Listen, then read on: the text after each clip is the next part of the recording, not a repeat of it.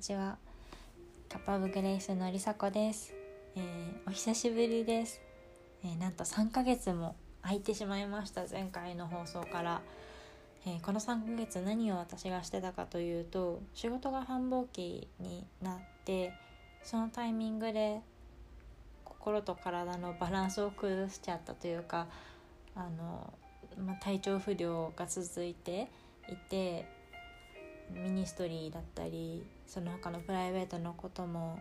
お休みすることになってたのでちょっとポッドキャストも放送というか収録をすることができずに3ヶ月も経ってしまってびっくりしてます。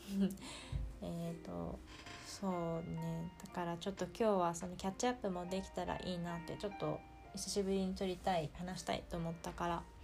こうやって収録しています。えー、今日何を私が話すかというと、まあ、あんまり細かいこととかは決めてないんだけどこの3ヶ月間のこと私がどういうことを経験して何を学んでいるのかっていうことを話せたらなって思ってます。えー、っとそのさっき心と体のバランス崩してて体調不良でとか言ったんだけどその体調が悪くて病院に行ってたのもあるんだけどそれの前にバーンアウトを経験して初めて。でそれがすごくしんどかったんですね。でまあ祈りだったり友達の励ましの言葉聖書の言葉だったりいろんなものをこう自分の中に取り入れてまた弱さだったり自分の中にある不満だったり何が辛いのかっていうのをこう吐き出してっていうこう呼吸みたいなものを繰り返してたこの時間だったのでちょっとそのことについて話したいなって思います。えー、バーンアウトねみんな経験したことあるか分かんないけど私は初めての経験でまあでもこうなるなった分みんなも分かってたみんなっていうか私の友達も分かってたのかもしれないし自分自身もちょっとその兆しがあるなっていうのは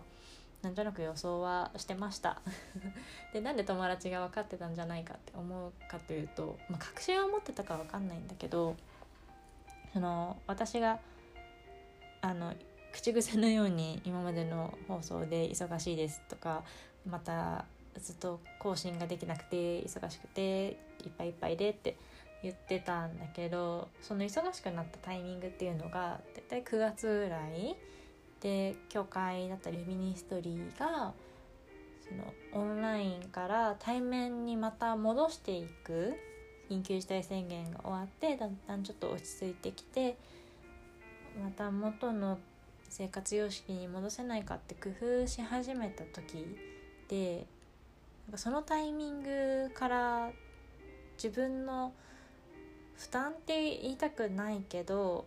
ちょっとこれからチャレンジングなライフスタイルになるんだろうなって私自身不安だったんですね。でそれを友達に伝えた時に友達があのミニストリーの面で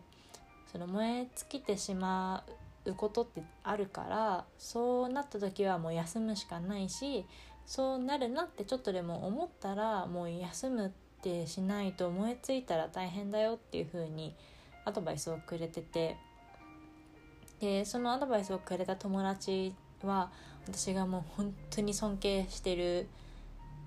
奉仕をするたくさんしてる、まあ、奉仕をしてるから尊敬してるっていうかその信仰の面ですごく心から尊敬してる人なんだけどなんかそんな人でも燃え尽くようなことがあるんだって思って、まあ、だったら私もそうなる日が来るのかななんてぼんやり考えてたらもうもうねその直後 そんな時間長くかからず私が思いついてしまってうんすごい辛かった。12月ぐらいはまだ燃え尽く直前なのかな。12月はよく私泣いててその頃。でなんで泣いてたかっていうとその辛いからライフスタイルの面でね。その何て言うんだろう。仕事も頑張りたい。ミニストリーも頑張りたい。でもどうしようっていう。その両立頑張ってしてるけど疲れちゃう。きついっていう気持ちがだんだん膨らんでいくっていうことにちょっと戸惑い始めててでなんで戸惑うかというと私の中では全部自分がやってたこと全てが本気で取り組んでるものだったんですね。本当に心から奉仕をこう捧げることを神様に捧げたい全てを捧げたいって思ったし神様のために生きたいっていう決意を改めてしたのがまあ去年だったのででその後その私にとってはその信仰の決意に伴う行動と思ってのその奉仕スケジュールだったり、まあ、いろんななんだろう、まあ、仕事もしっかりというライフスタイルこのライフスタイルで私はやっていこうって思ってたからなんかそれがこう辛くて弱音が出てくる自分に正直戸惑ってて情けなくなっちゃったというかあ悔しくて情けないというか悔しかった。なんかもっとやれるはずだしみんな私が尊敬する人たちはこれを多分通過して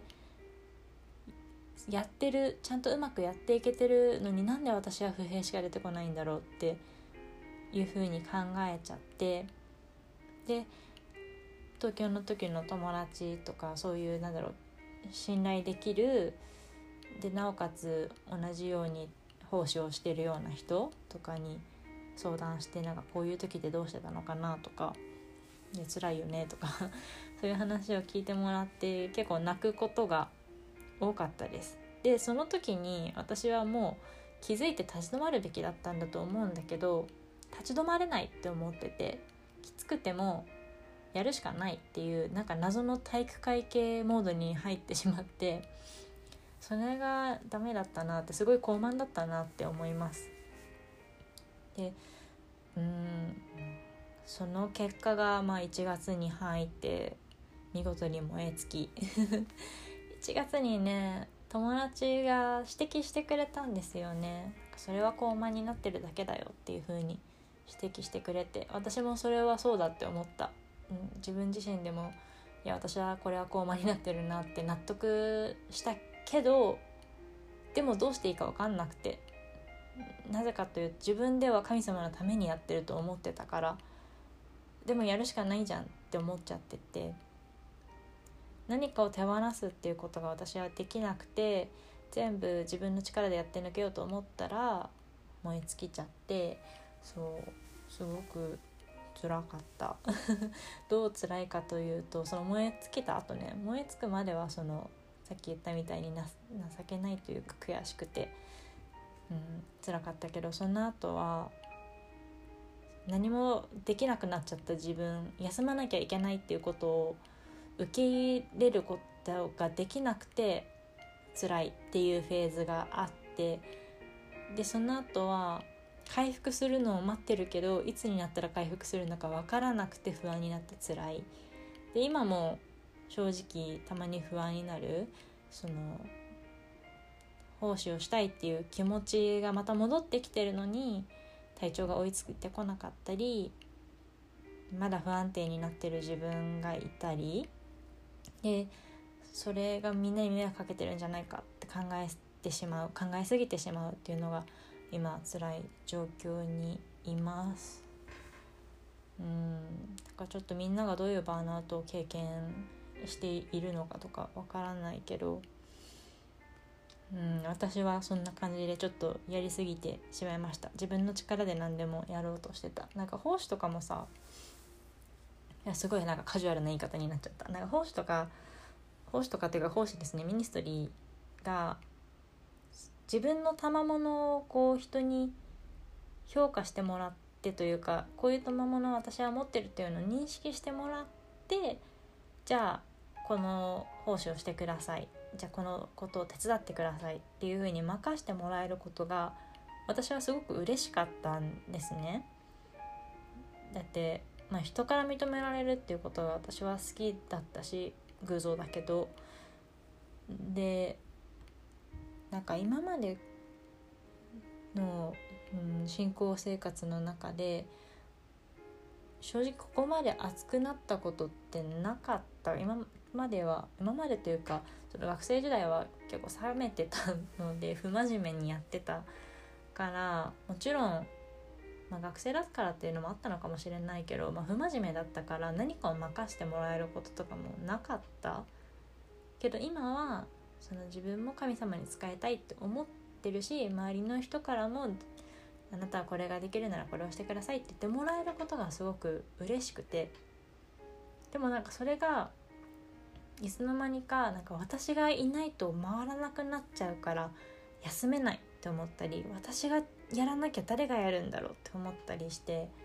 でもミニストリーって神様がやってるもので教会も神様がされてるものなので私一人いなくても神様は何でもできるから補えるはず。なんか私が神様に仕えるっていうよりも神様が私を用いるっていうスタンスそういうスタイルであるはずなのに私がやらなきゃって私が勝手にプレッシャーを自分に重荷を自分自身にこう与えてたのかなって。それがね一つ高慢になってたところだなって思います。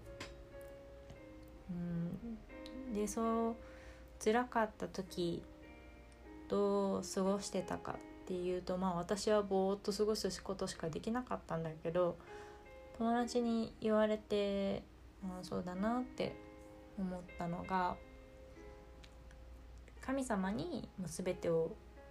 正直に話すっていうことは神様は喜ぶんじゃないかっていうこと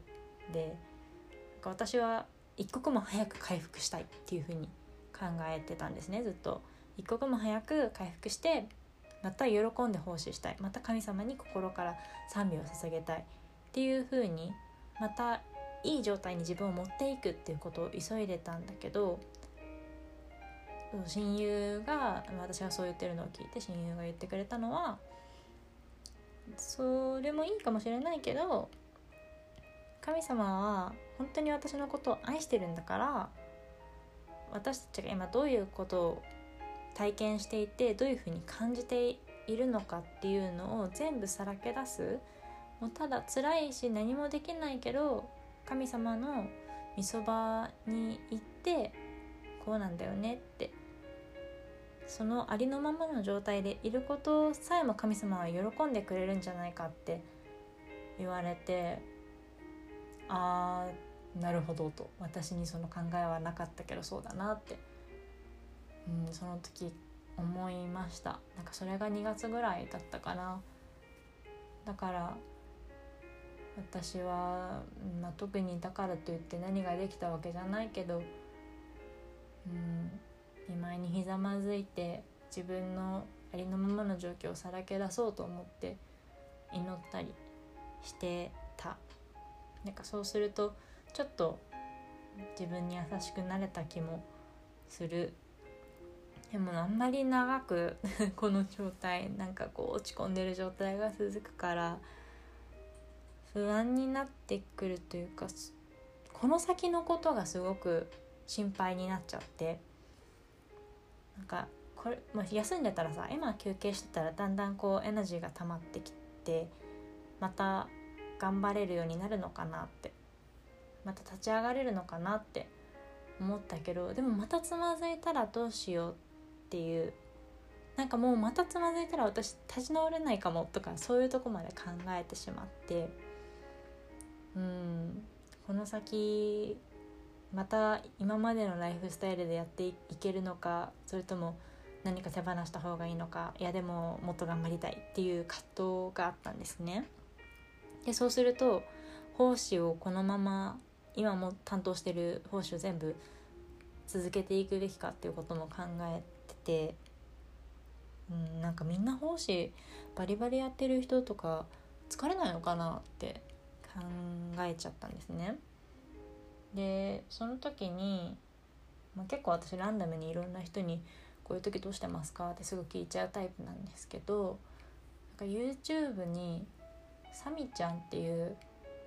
あの YouTuber というか賛美歌ってるクリスチャンの女の子がいてでそのサミちゃんっていう方がライブをあの配信？ライブ配信を YouTube でされてたんですねある日2週間ぐらい前かな。でそれ聞いてた時に思い切ってコメントで質問してみたんですよ。あの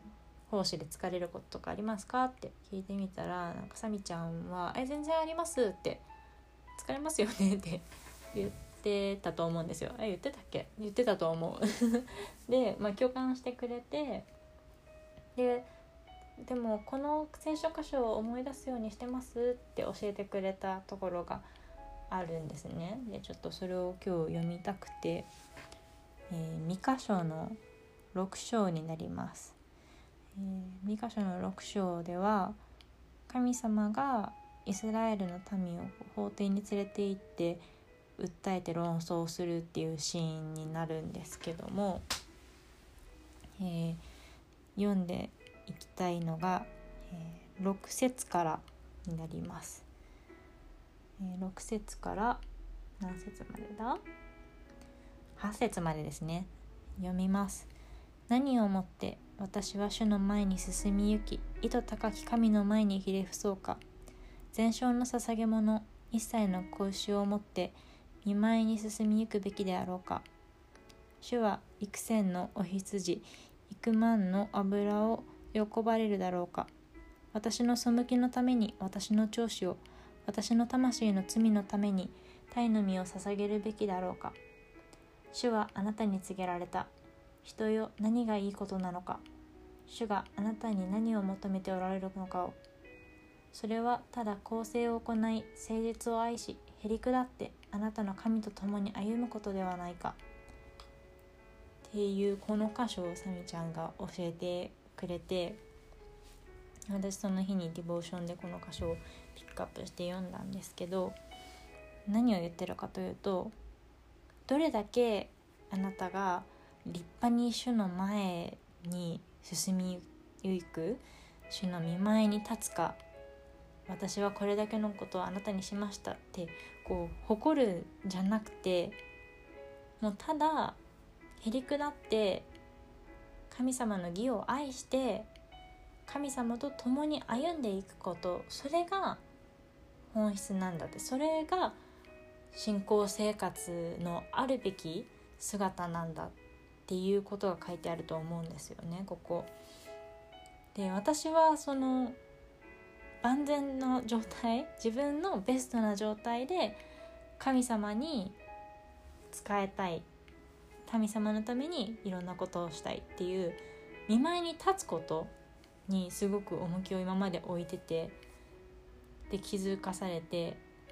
もちろんそれも素晴らしいこと信仰には行いが伴うと私は思うし神様のためにしていきたいっていうスタンスは変わらないんだけどでもそれがそれだけが信仰なんじゃなくて神様を愛して神様の義を心から慕って求めて神様と共に歩むそれだけなんだって思ったらなんかこれでいいんだって思って奉仕どれだけするかとかどれだけのことを神様のために成し遂げたじゃなくてそういうことが大切なんじゃなくて毎日神様を心の中心に置くことを選んでただ神様と共に暮らしていく共に暮らしていくっていうそこをこれからも大切にしていけばもうそれだけで十分だなってこの箇所を読んで考えさせられました。すごいねここ大切なことだと思う。だからバーンアウトをもしも経験している人がいるんだったらもうぜひここを思い起こしてほしいし一緒にねこの神様と共に歩む共に暮らしていくっていうことを一緒に選んでいきたいなって思います。すごいバーンアウトきつい。めっちゃしんどかった。今もちょっとしんどいながら後遺症で残ってるしもう二度と経験したくないって思います。なんか的確だよなってその表現がバーンアウト燃え尽き症候群っていうのが。その自分の中で神様を愛する気持ちは変わってないんですよね前と。変わらず神様が